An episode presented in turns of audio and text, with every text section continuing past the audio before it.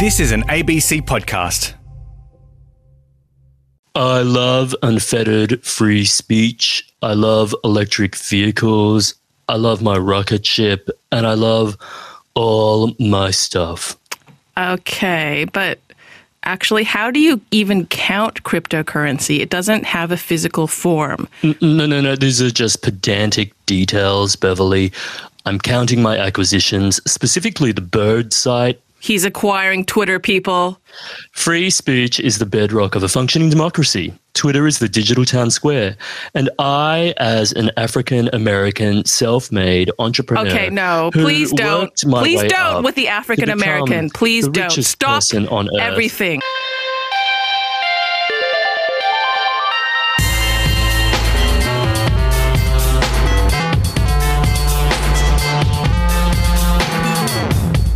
SpaceX, Tesla, Twitter.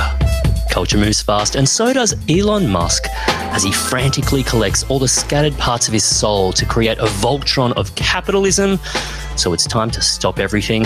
Hello, Beverly Wang. Hello, Benjamin Law. I see this week we're dealing with a collect the stones kind of superhero movie. Welcome to Stop Everything, your digital town square, where we two democratically elected co-hosts and our invited guests speak freely. Oh, hang on. Hmm, That's not how it works, does it? Oh, okay. Well, you know what? We've never claimed to be a town square. And I guess I'm poking fun at us and the concept of a town square because we need to talk about Twitter, the so called digital town square that looks to be changing hands from Wall Street shareholders, the little guys, to one single owner, the world's richest man, billionaire, car maker, space entrepreneur, tunnel builder, Elon Musk. So now's a good time to take a step back, look big picture, and ask ourselves what is Twitter even worth? Why is this even happening? And what does it even mean? I mean, Beverly, personally, you and I, we both love Twitter. We use it a lot. As time goes on, I do wonder if it's becoming the ham radio social media equivalent. You know what I mean? Like, is it is it a little bit niche? And why would someone want to buy it now? First of all, I want to back up and say that love is a strong word, Benjamin. I don't know that I can wholeheartedly say that I love Twitter, but We have a complicated as a side note, I also disagree with this very kind of top line dismissal of Twitter as Mm-hmm. a horrible and toxic place. I think it lies somewhere in between, and it depends on what community you belong to or communities and who you follow, et cetera, et cetera, how you curate your feed. But that's by the by for now. So Elon Musk is reportedly going to be able to purchase all of Twitter for 44 billion US dollars pending approval from US regulators. So it's not quite a done deal. It's a lot of money for a website that has, well, as it reports, 1.3 billion accounts, which sounds like a lot, but only 192 million of them are actually active daily users. And when you buy Twitter, or when specifically Elon Musk buys Twitter for 44 billion US dollars, that's actually 38% more than what Wall Street thought Twitter was worth the day that Musk actually announced his plan to Are you it. saying that values are inflated in corporate America and on Wall Street, Benjamin? That there's a lot of Who knew? speculation? My jaw is on the floor. Look, if it is approved, though, there will be big paydays. It's reported Twitter founder Jack Dorsey will make 978 million US dollars out of this, and the current Twitter CEO Parag Agrawal will make 39 million dollars out of it. But in all of this, it's Elon Musk collecting this acquisition into his pockets. I'm interested in both our personal reactions as Twitter users and whether that changes how we feel and how we approach this platform because there is a lot of talk of people leaving after this so-called muskening. That's a word I'm taking from Jeff Yang, who was one of our guests recently to talk about Rise. Then there's what have Jack Dorsey and Elon Musk said, and also what does this mean for the platform itself? So my initial instinct and hunch was like, if this is his motivation to buy Twitter, which is to expand the free speech remit of the site, then I instinctively feel a little bit anxious because Twitter, in its early iterations was basically that the moderation was very lax. The number of tools that you could use in order to protect your account, in order to limit the number and type of people actually replying to it, hide, block, mute, those functions were very nascent or didn't exist at all. And as time has gone on, I wonder if those are the kind of mechanisms and kind of scaffolding to keep Twitter a relatively more safe space that Elon Musk wants to do away with. Because when he calls himself a free speech absolutist, what can't be said on Twitter now in its current form that he wants to bring back exactly. And of course, there are broader questions about, well, if he disagrees with, for instance, Donald Trump being kicked off the platform, does this allow an opening for someone like Donald Trump to go back on? So that's where I start worrying, not just about myself, but about Twitter's role within democracy. I think Elon Musk's argument would be by expanding free speech, that is such an important democratic function and tool of Twitter, right? Mm. That's where Twitter does become the town square. But if you allow it so much that hate speech and abuse and vitriol overwhelm the site to the point where conspiracy theories can be freely available to anyone, uh, false information about COVID, for instance, does that not erode democracy itself? Let's take a closer look at what both Jack Dorsey and Elon Musk have said since this deal was announced. Let's also start by saying that these are two very distinct characters. You've got Jack Dorsey, who's kind of presents himself as almost like this emo philosopher tech aesthetic like he's up mm-hmm. high on the on the mountaintop. But let's remember he's also a billionaire who owns Afterpay and Square, okay? He's not such an ascetic fellow. He just presents that way, and that's his persona. And then you've got Elon Musk.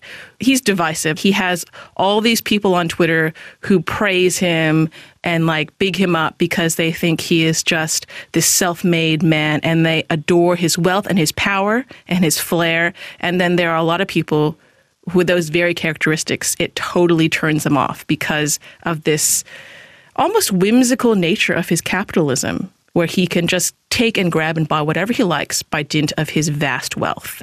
What's interesting to me, actually, is that within the last two weeks or so, Twitter was trying to hold off a hostile takeover by Elon hmm. Musk mm. by making him offers like, come join our board, which he rejected, and taking on this so called poison pill strategy.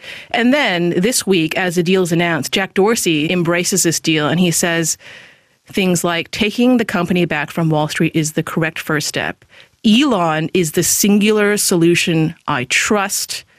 Elon's goal of creating a platform that is maximally trusted and broadly inclusive is the right one. And I read that and I my big grain of salt there is $978 million from this sale. No wonder he's happy. No wonder he's relaxed. right. And then on, the other side, you've got Elon Musk already, I guess I would say, as a piece of unsolicited advice, if you are going to become the owner of this platform where a lot of people talk and you love to talk, one of the difficult things you may have to do to manage this company is actually stop talking so much in public because some of the things he's saying are confusing and contradictory from my read, right? He says that he wants free speech for all. By the same token, he also wants political neutrality. I am having a hard time squaring absolute free speech where people can say whatever they want and political neutrality. These things don't mm-hmm. really go together in my mind. What I find interesting about Twitter's current state is what's allowed and what's not allowed. So, for instance, death threats are technically not allowed. Uh, Twitter's moderators will kind of like figure out amongst themselves whether something constitutes hate speech or not. You can't post anything illegal, but you can have hardcore pornography still on Twitter. So it is this place where some things are allowed, some things aren't, but they have to be within, of course, the realm of the law. There was an interesting piece by Evelyn Douek in The Atlantic, and she wrote that, well, there are probably some realities that Elon Musk hasn't really considered yet that are probably going to disappoint him. And it occurs to me, Beverly, that, you know, all of us on Twitter want certain things. Like, for instance, I want an edit button. I don't have enough money to buy Twitter to make an edit button actually happen. But Elon Musk has enough money and is going to implement things that he wants. But what does he want? And is he going to get it? So he's said that, for instance, he doesn't currently like the company's content moderation. But what is going to happen if he starts pulling those levers, right? So if he wants to have less content moderation, then my mind immediately goes to a platform like Parler. So if you remember during the days, the final days of the Trump presidency, where he was kicked off Twitter and he urged all of his followers to go onto Parler, which was promoted as basically um, a free speech alternative to Twitter, where you can say whatever you want. And of course, it attracted the far right. The far right really went over to there to say, we're going to be able to say whatever we want without moderation. But Parler becomes flooded with spam, abuse, hate speech, and Google and Apple take it away from their app store because it says it violates our policies in terms of apps that are even allowed. So, at what stage does Twitter become something that is not actually feasible within the world, not only of commerce, but of, you know, nation state law? Yeah, I hear all of that. And I think those are all really strong concerns. The user experience on Twitter, if there's too much trash happening, people will just turn off.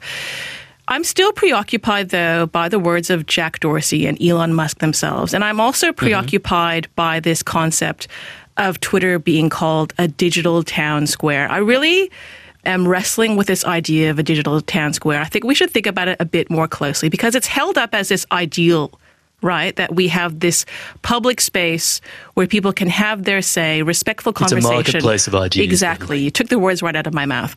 But I want to ask does the idea of a town square genuinely exist in our real lives, either in the form of a real space or online. I question whether that concept, which is a lovely concept, how much of that is steeped in nostalgia and idealism, and how much of that actually exists. I was thinking, what is kind of a, a real life equivalent of a digital town square, right? A town council meeting, a city council meeting, even our federal parliament. Maybe in the past that was a forum for respectful and high minded debate. I would say in recent years, that has probably changed quite a lot. And the kind of dialogue that we see isn't always inspiring. I really wonder whether we are trying to imagine a place that, in most respects, doesn't even really exist. And then you take this idea of this mythical town square and you place it under corporate ownership. Like Jack Dorsey says that Elon is the singular solution to solving the problems of Twitter. How can a platform that will be solely owned by a billionaire with a myriad of business and personal interests truly be serving the idea of a free and fair town square? And then if you drill a little deeper, in this so called town square that we all seem to aspire to, does everybody have the same position in the town square?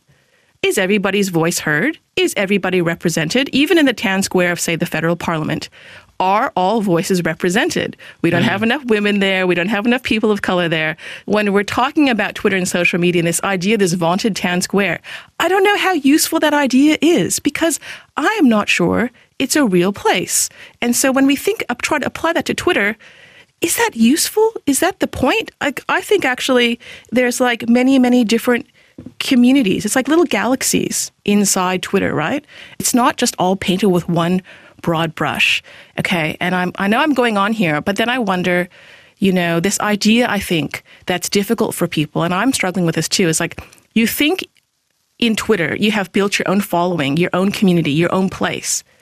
But all of that is a false sense of security because the ownership, the structure, all of that can be can change hands. And what does that mean then to the place that you have built if it's not on actually a stable, trustworthy foundation? Look, all, all of what you're saying also reminds me of something that the British writer Zadie Smith said about social media, which is that there is no such thing as a neutral platform. You know, every platform is governed by ethos and ideas and agendas, and that is baked into algorithms and setup and the very channels through which the social media network actually works. And when you talk about a public town square, maybe the ironic thing here is that there are parallels between the illusion town squares even existing in real life versus the illusion of it happening on Twitter. Because what we see here, of course, is well, can people actually participate in a town square that they're not part of And because of this announcement, a lot of people have announced that they're leaving Twitter. They don't want to be a part of a so called town square if Elon Musk is in charge of it. What is the strange caveat in all of this is that Tesla's stocks have gone down. So while people have seen Elon Musk paying more attention to social media, they're now realizing maybe he won't be paying attention to his main business. And that might bring up a twist, Beverly, which is that maybe this sale won't go through. Reuters business journalists are speculating hey, you know what? Elon Musk, four years ago, vowed to set up a peanut brittle company to take up a, to take on a confectionery giant. He changed his mind at the last minute. And there's still every possibility Elon Musk could change his mind now. Tesla stock is falling. He won't be enjoying that phenomenon that comes with him acquiring Twitter.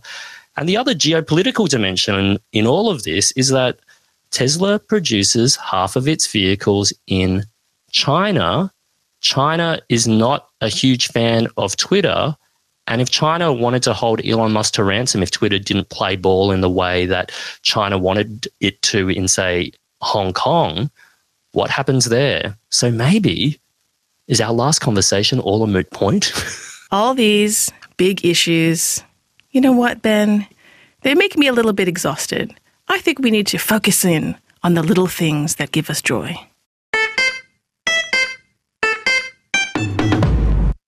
Okay, resident short king of Stop Everything, Benjamin Law. I think I know the answer, but I'm going to ask you anyway. Are you into mini things? Wait, who are you calling mini? I know I'm 65 kilograms, I've got a 20 inch waist, but I'm big in other ways, Beverly.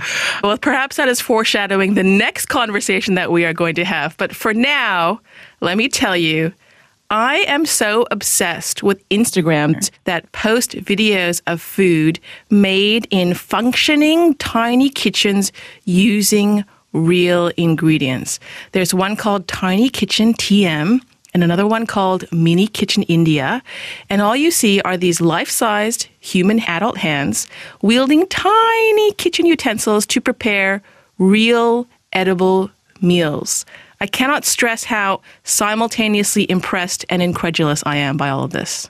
There is something about miniatures that fills us all with wonder and delight. And there is a new ABC TV series called Tiny Oz that zooms in on Australian history via the art of making miniatures. Australia has a reputation for big. Big skies, big fruit, big sunglasses. But if you go looking in the right places, you'll find tiny Australia. What are you doing?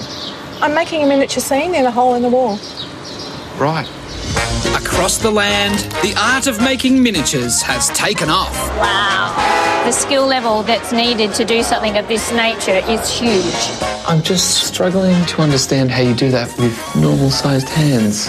That's a fair question. That's a fair question. If you follow any miniature accounts on Instagram, that will also be a question that you wonder about. This show, Tiny Oz, is hosted by social media comedian Jimmy Rees and miniature artist Joanne Bugianis Selick. Jimmy Rees has dropped past for a chat. Jimmy, welcome to Stop Everything. Ah, thank you for stopping all of the things and having me. Is that how it works? yeah, and it's nice to see you in full size. You haven't shrunk down for this particular taping. Not yet. You're not in mini form. Let's talk about Tiny Oz because first up, the concept on paper looks niche or small. We're going to lean into the tiny puns today. Why have you chosen to look at Australian history via miniatures? Well, there's a couple of elements here. It's a discovery of these moments in Australian history which weren't Instagrammed or Facebooked or whatever. They weren't captured, they were so long ago. And also, the art form of miniature is fascinating. When you see like something in tiny miniature, like a lot of people's reaction is like, how'd they do that? Or like, what? How did they get it so small? So it's sort of leaning into that idea of what is this world about? And I think it's best explained, if I just explain the first episode, which is centered around a zoo in Sydney. The zoo in Sydney in 1916 was moved from where it was, which was in the middle of the city, to its new home, which is where it exists now, Taronga Park, over the harbour. But at that time, there wasn't a bridge. So, how did they get the animals over? They put them on barges and sent them across to their new home.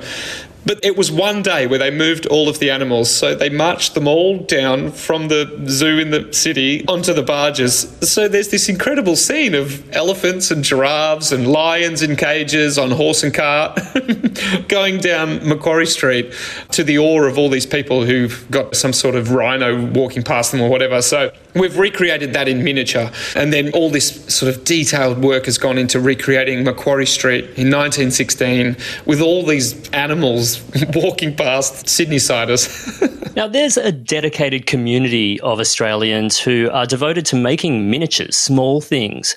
But how big is that community? Do you see what I did there? Small. Yeah, big? I see what you did there. Well, I'm going to one up you. It's humongous. You know, I think they brought me into this project to sort of go in with open eyes and bring a bit of fun and humour to it. And I didn't know much about it as well. And we meet this guy, for instance, who makes tiny pottery. The pots are the size of your thumb, not even, they're tiny. He's got a tiny miniature pottery wheel because you can't use a normal size one, you have to use a tiny one. This is about the size of your hand. And he said, you know, I could do this full time. It just sort of opened our eyes to like, oh wow, it is a giant community. So, in the trailer for this show, we heard before how are people doing this with normal sized hands? You talk about a miniature pottery wheel. Can we go through other technical requirements it takes to make stuff like this? Patience is probably the biggest thing. They use all sorts of different techniques, and I think things have evolved over time where everything used to be done by hand. And these days, they use a bit of laser scanning. You can have an app on your phone and scan something and put it into a computer and, and a 3D print a few items that might be a little too hard to craft by hand. But they make a tree out of, like, they might find a, a twig in the garden and then a fine palm tree is just really fine scissors and some paper, and they might texture the paper with a certain technique, and then it's just getting every single frond of that fern cut in the perfect angle and make it look absolutely beautiful. And this is where the patience comes in. It's a lot of trial and error and overcut with one scissors, and you've ruined the whole thing. so start again. It only took me two hours. what you're describing there, you really see in that first episode of the move to Taronga Zoo. And I'm thinking about not just the team of the two guys making the whole model, but the two women who just experiment and the way they're trying to figure out how to paint that elephant just so. I mean, the level of research and skill and attention to detail is really mind blowing. What struck you most about this world of Miniacs. What was the thing that you took away after spending so much time with miniature makers? Yeah, I think there's an innate humor to it and fun creating these little items. You know, how small can we get it? We're working with this scale, which is really, really, really tiny. And I think people, they take pride and it's a challenge to get things so small and so detailed. There is so many failures that would happen. You know, oh, that corrugated iron roof just doesn't look like the real thing. So we need to just throw it out and start again. The pottery might just break because your hands are too big, you know. Some things just don't fit into making these tiny little things. So I think it's the belief that they can make these things so small and the persistence to get it done. And then when it's coming together, it's like, oh, yeah, we did that. And that looks as close as we can to real life, but a fraction of the size. And here I am patting myself on the back if I even achieve close to what it resembles in the Women's Weekly Birthday Cake book. These people are going far and beyond with what they're doing. You mentioned before, let's see how small we can get it. You know, that's a challenge there. The show itself delves into tricking us with size and proportions. It has a really distinct look. A lot of it's shot as if the settings are in miniature, and you are often in miniature yourself. So tell us a little bit about the visual ambition of the show and what it took to achieve that look.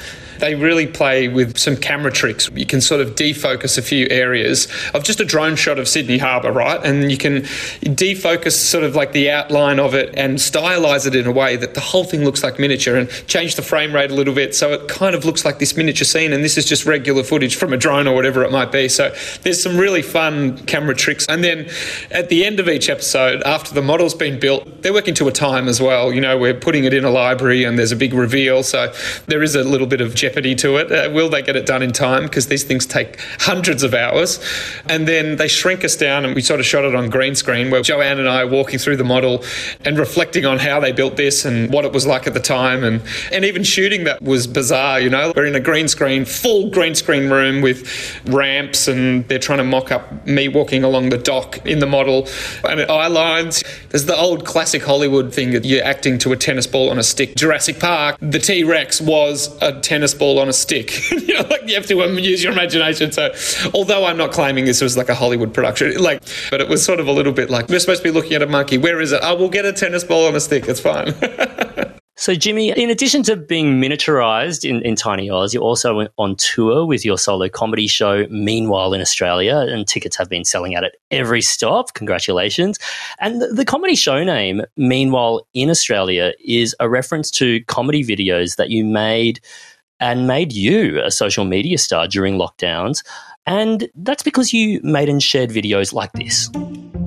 Hello, darling. Hello, darling. Did you hear, darling? Hear what, darling? About the Pfizer. What about the Pfizer, darling? You can't get it, darling. Can't get it? Not after you've had your lips done, darling. What? Apparently you can have a reaction, darling. Well, what happens, darling? It makes your lips bigger, darling. Makes your lips bigger, darling. Yes, darling. So, what's your point, darling? Oh. That's why Coco's lips look so good, darling. You think she got the fa- Pfizer? She doesn't look a day over 44, darling. Darling, are you okay, darling? Darling, you won't believe it. What is it, darling? A man in his 30s got the AZ. The AZ. The AZ. The AZ. That will live rent free in our minds for the rest of the week. You really captured the zeitgeist there. That's Meanwhile in Brighton, part six, an absurdist merging of many threads of the zeitgeist in that 2021 period where everything went pear shaped. Can you talk a little about how your social media videos took off during that period? It's funny, I, kind of wound up at the ABC in 2019. Giggle and Hoot came to a sort of a natural end after 10 years on air, and I moved back to Victoria. It was the next chapter of my career, and we had some live events, and I was sort of toying around with doing this and that, and obviously everything just got completely wiped out in 2020. So I was at home, three kids, we just sort of bought a new house and have no idea what I was going to do. So I knew that I always wanted to create my own content and go down the lines of comedy. I didn't know where to start, and we were talking about that, but being in lockdown and it was my chance to sort of pull out my camera. I first recorded some things on my phone and just put some things out there. I couldn't do these kind of things while I was a kids presenter. That was part of my contract. So that came to an end. And so I could just be myself and do what I wanted on my social channels. So I started off with some parenting videos, really. I, we had three kids in the house. We're going bananas in lockdown in Victoria. And, and there was one video I just posted. Unbeknownst to me, it kind of just took off. I had about 20,000 followers. The post reached a million people. And I think it just, you know, was a summation of people being at home. They've got all this time, they're on social media a little bit more, and it was something that they related to. So I really kept it just going every single day. I just made a new video. And it sort of turned into a bit of pandemic related humour because every single day we'd wake up and at 11 o'clock or whatever time Dan Andrews decided to do his press conference, the whole of Victoria was watching. And it was like the number one rating TV show was Dan Andrews' press conference. And I thought that's kind of weird. There's got to be some humour here. And if we take a step back, we're all sitting there looking at that purple banner, wondering what our lives are going to be like tomorrow because all the things are changing. So I kind of did a mock up of that. And that's where the COVID thing started. And then the Brighton videos, I think uh, someone mentioned to me that with the whole vaccine thing, the age where you could get the AZ kept rising. So if you'd had the AZ, it meant you were over 50. Then it was over 60 or whatever it was. So I thought. And then it dropped back down to if you were 30, you could get it. I know exactly. But at that time, it was like you could get it if you were older. So we thought the people in Brighton who were trying to look young all the time, Brighton is a kind of upmarket suburb in Melbourne, darling. You know, they look after their appearance, darling, with some injectables.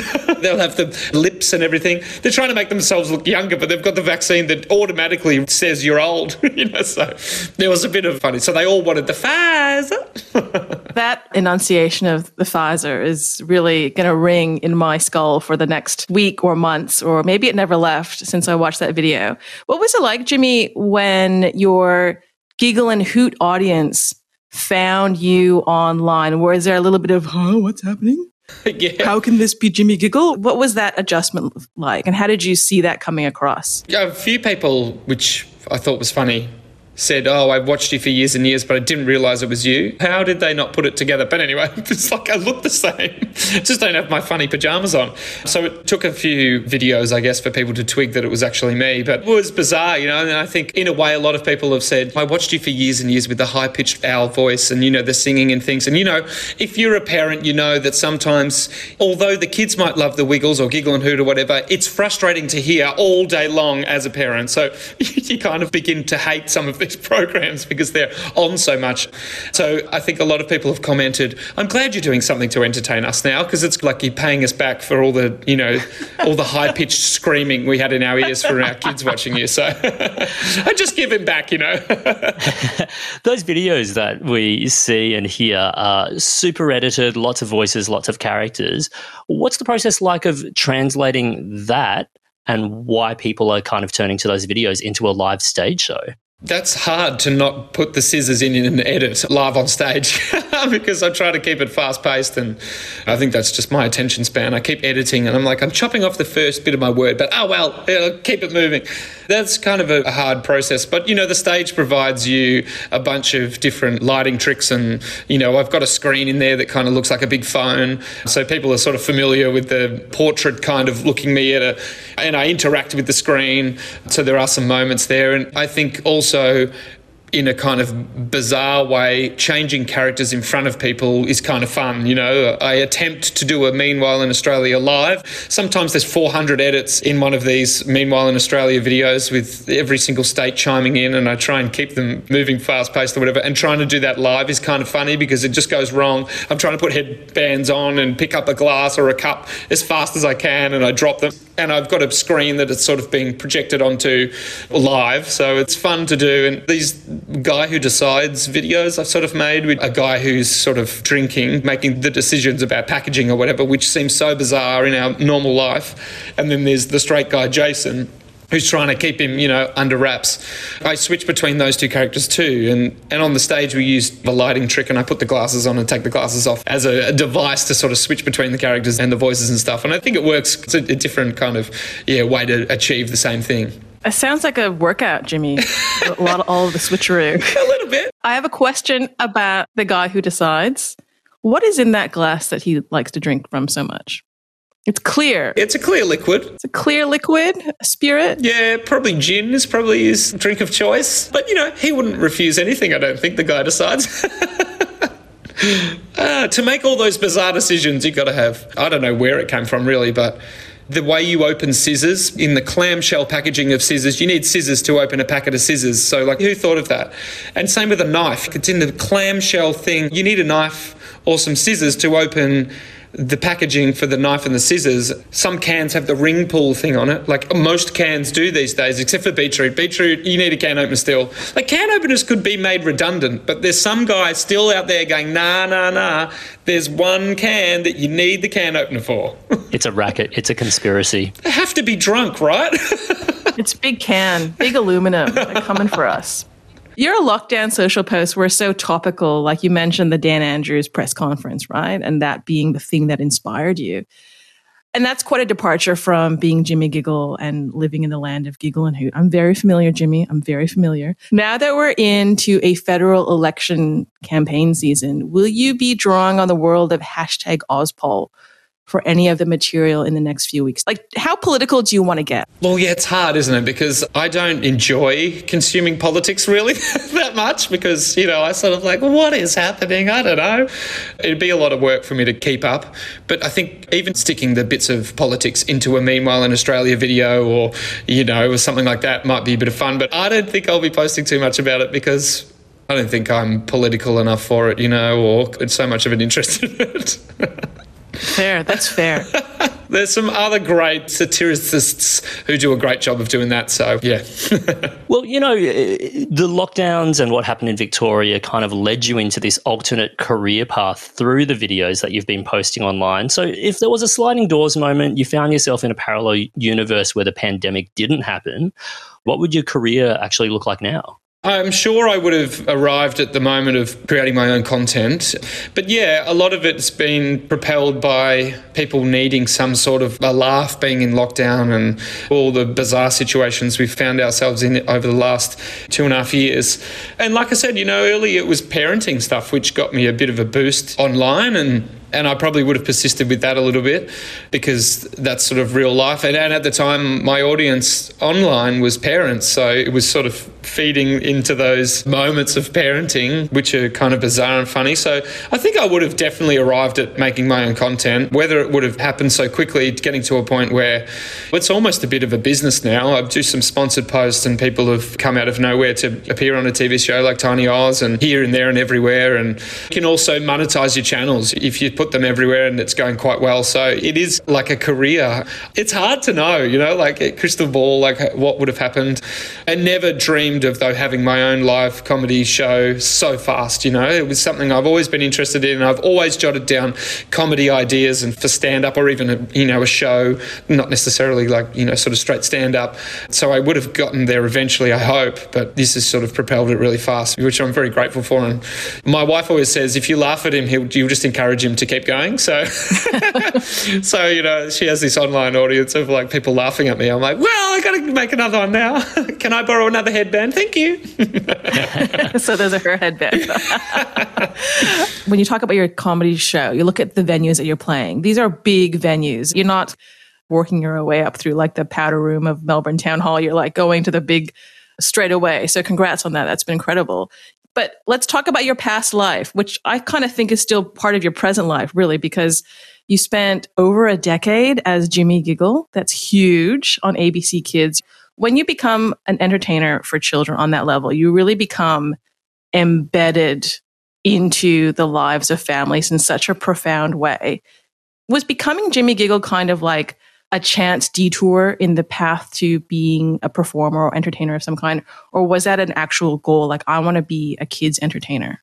Oh, look, if I dial my mind back and the experience I had when getting into television, I don't know what it was about TV, but I just wanted to be on TV. It's not like I wanted to be an actor and I was going to do an acting course. And I found the TV, the medium, is just where I wanted to end up. And, you know, a lot of people who start off as actors or whatever it might be, and you can then do commercials or stage or film or TV. But I wanted to do TV that was me being me not playing a role like an acting role. I don't consider myself an actor at all, and I probably never will. You know, like someone came out and said, you know, like, oh, could you play this role on? I'd give it a go, but I find acting quite hard. You know, uh, it doesn't come naturally to me. So Jimmy Giggle was you know, I went through this experience of just going to an audition and you had to send away a DVD back then, you know, like this was an open call of the ABC. They were looking for new talent. Giggle and Hoot was starting up at the same time. It piggybacked off this other talent search for another kids channel that the ABC were launching at the time. My DVD got passed on to the guys at Giggle and Hoot. They auditioned me a couple of times and I got this role and it really was just a heightened version of myself. You know, they wanted a personality to fill that role of Jimmy Giggle, although it had a stage name and everything. It's really just me, you know, messing around and, and having that kids twist on it, obviously. But the amount of fun we had on the set, there's no kids' audience in there, so it got a bit rude at times, you know, between takes and stuff like that. It was such a fun environment to be in, and the guys who played Hoot over the years and, and Hootabelle and all the other characters, we all had such a fun time. There's nothing like a puppet breaking its sort of character but still staying in character and saying some adult naughty jokes. You know, it's, it's just too funny, you know? Like, yeah, so. I want to see that show after the kids are in bed. They're in their pajamas, you know, they've gone to night night land. It's like Jimmy goes to sleep, Hoot goes on the night watch, and then they appear straight back, you know, like he wakes up again and they just go out. I think it was such a fun experience, you know, and I learnt so much about even how a set looks. And, you know, I sort of use elements of that in my videos today. You know, like I'm not just shooting on my phone. I could probably persist with that, but I've got a camera. I want to make it look nice. I've got to try and put some effort into lighting and editing and all that sort of stuff. So I learnt so much. And yeah, like it was a version of me.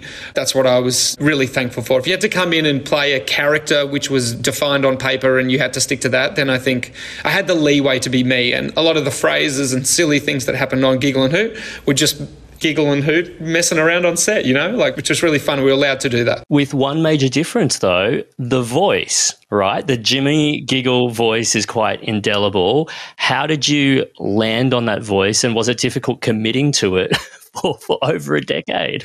Well, it kind of grew. I was had no experience in a studio on TV at that time, and the director just kept saying to both Hoot and I, in those early recordings of days on set, was, you know, we want to have this excitement.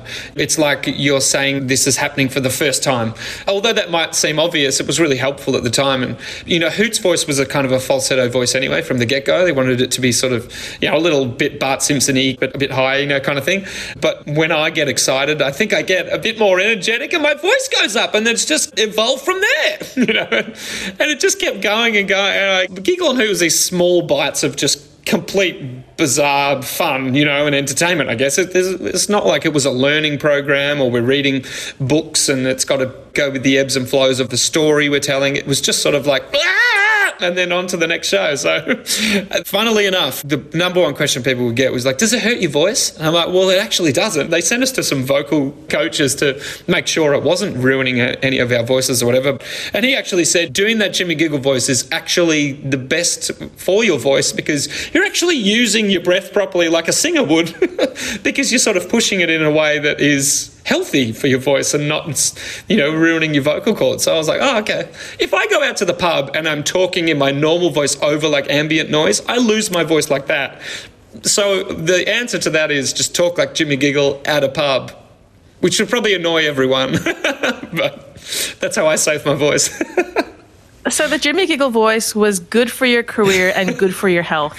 That's uh, yeah. really amazing.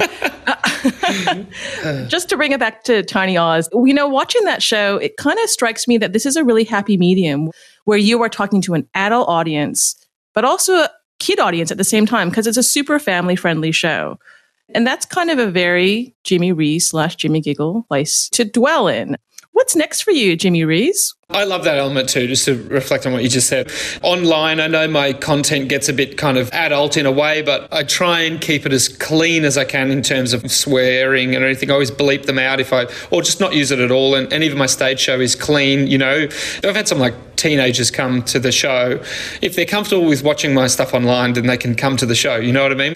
I don't know if it's rare these days for a comedian doing a live show to not swear at all, but I don't do that, which is, I guess, honouring the audience who's grown up with Giggle and Hoot and they're now in their teens and following along online. But what's next? I don't know. I keep coming up with silly ideas for the content online. And, you know, it is a full time job. I really enjoy coming down here to this studio space that I've got down here and trying to put together some bizarre piece of material like a comedy thing, thinking of something different, continuing on those series that I've sort of created through the pandemic, I guess, you know, meanwhile in Australia and the guy who decides this and that, coming up with new ideas. And then I think it's a mixture of taking those to the stage and seeing what other opportunities arise. But it's definitely sort of changed my whole perspective on the media and, you know, and being on TV, which was my dream goal of forever.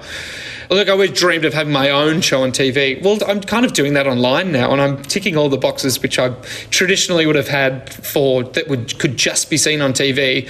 Well, I can do whatever I want now, and I'm really enjoying that. So, yeah, I'll just sort of see what comes, but I'm just rolling with what's happening now, and I really enjoy it. Thanks so much for joining us, Jimmy. Thank you for having me. What a wonderful chat. The third installment of Tiny Oz will be on ABC TV next Tuesday night, or watch Tiny Oz anytime on iView. Jimmy Rees is touring his live show. Meanwhile, in Australia, across the country, we'll put a link to Jimmy Rees's social media and website in the Stop Everything show notes.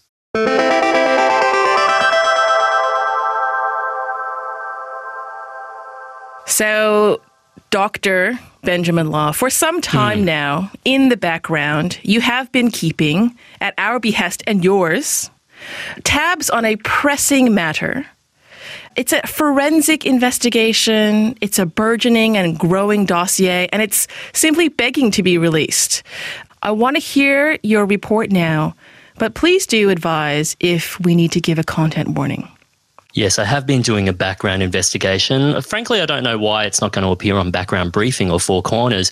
But Beverly, I have been struggling to contain my huge, throbbing enthusiasm about this discussion for quite some time because, yes, semi content warning here. We're going to be talking about penises. What? I mean, maybe we don't need to give a content warning for something that roughly half of the population what? has out there, but whatever, you're getting a content warning now And we're going to dive deep because I've noticed something within the realm of popular culture that has been showcasing this part of the anatomy more and more. I am flabbergasted. This is simply engorging, I mean, engaging content. I know you're urgently and eagerly wanting to begin, so let's proceed, Benjamin. Okay, it is time. So brace yourselves, people. We have got to discuss the relatively, I think, newfound abundance, the fecund forest, if you will, of full frontal male nudity on TV because this is something that has been swelling Oh in proportion over the past decade, Beverly. And I know that we're being facetious about it, but let me just do a roll call in terms of premiere TV shows where we've had significant amounts of full frontal nudity. So when you think back to Game of Thrones and even before that, Oz, both HBO products, then you go to Watchmen, The White Lotus. And just like that, Euphoria, Sex Life, Pam and Tommy, The Deuce, Big Little Lies, Billions, normal people, even movies like Ben Affleck in Gone Girl, very, very brief, and Bradley Cooper in Nightmare Alley. This is a big change that we did not have a generation ago. That sounds like a waterfall of full frontal male nudity. That's quite a list. So, why is this happening?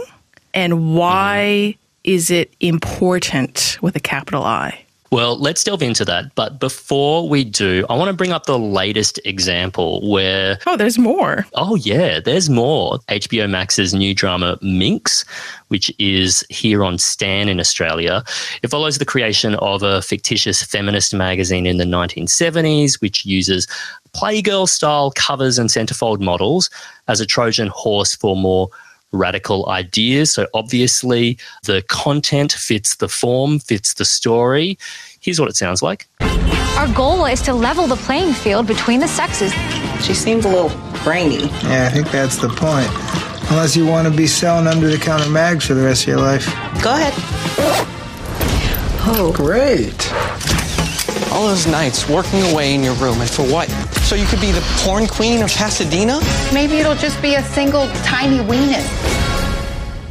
Hashtag single tiny weenus. So that's the trailer for HBO Max's Minx, which is here on Stan. So, given the show's premise, I don't think it should be a surprise that there is a lot of full frontal male nudity. Beverly, even that is an understatement because 20 minutes into the first episode, there is a full 60 plus second montage of schlong. Now, they're auditioning men for the magazine that the main character is starting, but you completely lose track of how many you see on screen. It's a forest. After the other. It's a phalanx. Right, right.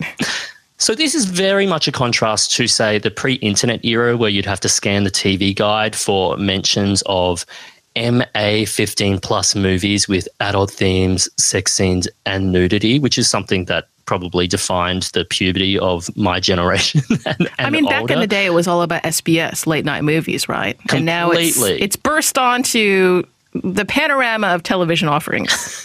And you've identified the change here because SBS, of course, was showing international movies. A lot of European cinema has always been a bastion for equal opportunity nudity for as long as cinema has existed. But, you know, British and American cinema and TV has always had this kind of double standard, right? Lots of frank female nudity and maybe a male butt at best. So a lot of people now are saying, is this starting here because it's a corrective to what has historically been erased? well, yes, okay. Female breasts Mm-hmm. uh, do get a bit more airtime on TV. I would say more so in Australia than my experience of television in the United States, where people are pretty prudish still as a whole. But I would say there isn't a lot of equivalent female mons, pubis, labia, vagina, clitoris action happening on regular TV. Is there? Like, it's not that Mm. kind of balancing out, is there? I mean, you could argue that traditionally, do we see a vulva on television? And the answer would be no. But I guess it's what constitutes nudity. And for women, it is breasts that are usually hidden from public view. And for men, it's usually their genitalia that's protruding, visible, and Okay, also hidden from public view. Yeah. So I guess maybe that's the equivalent Mhm. there. The other theory that I think is quite compelling as well is that for younger audiences, seeing a penis is actually not that shocking. So in my generation, older geriatric millennials, we did not grow up seeing that much penis on TV. We didn't see that on screen, and internet was very slow, so we weren't exposed to that much online pornography. Younger generations, for better or for worse, are exposed to a lot more pornography from a younger age. So penises are not as shocking to them. That's the other theory. Okay. Thank you so much, Dr. Benjamin Law, for presenting your your dossier of full frontal nudity to us in the Stop Everything podcast feed and on Radio National. I appreciate it that we can speak about this like regular adults and not make silly jokes and puns continuously through the conversation.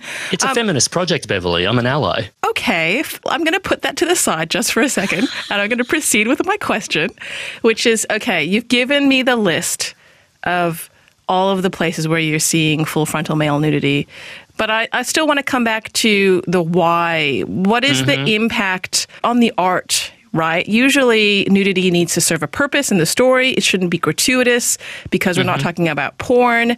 So, what is your read of the cornucopia of penis that you are seeing and citing in television? I would argue that maybe the reason is that for so long, parts of our bodies have been shielded without explanation on TV screens.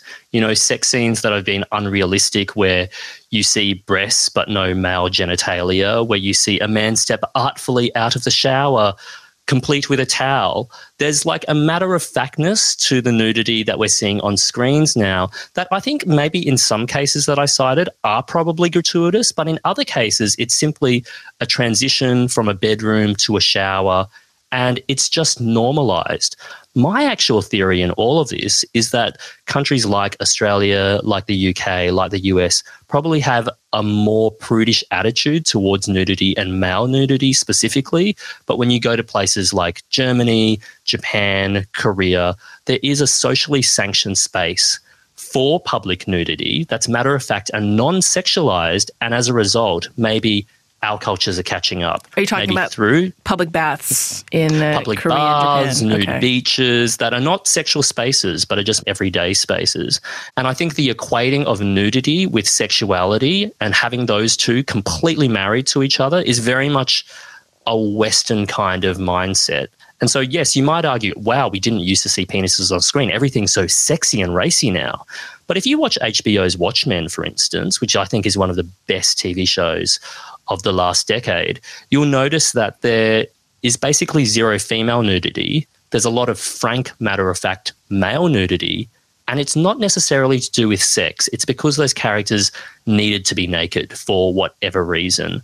And it's not sexualized, it's just there, and you move on with the story. And I think those are examples where it's not gratuitous, it's not just there for shock value, it enhances the storytelling, it's required, and now filmmakers feel like they can do it.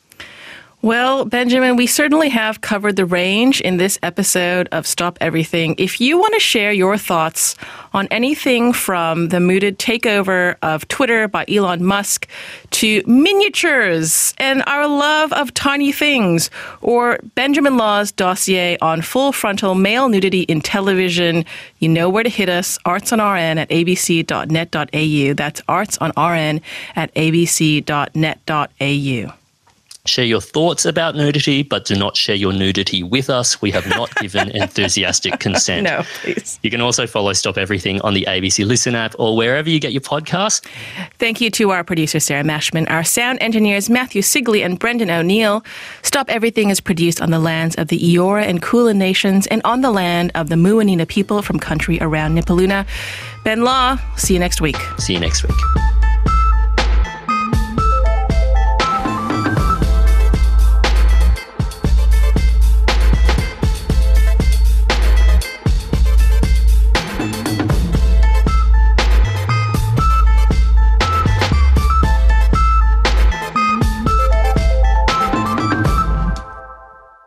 You've been listening to an ABC podcast. Discover more great ABC podcasts, live radio, and exclusives on the ABC Listen app.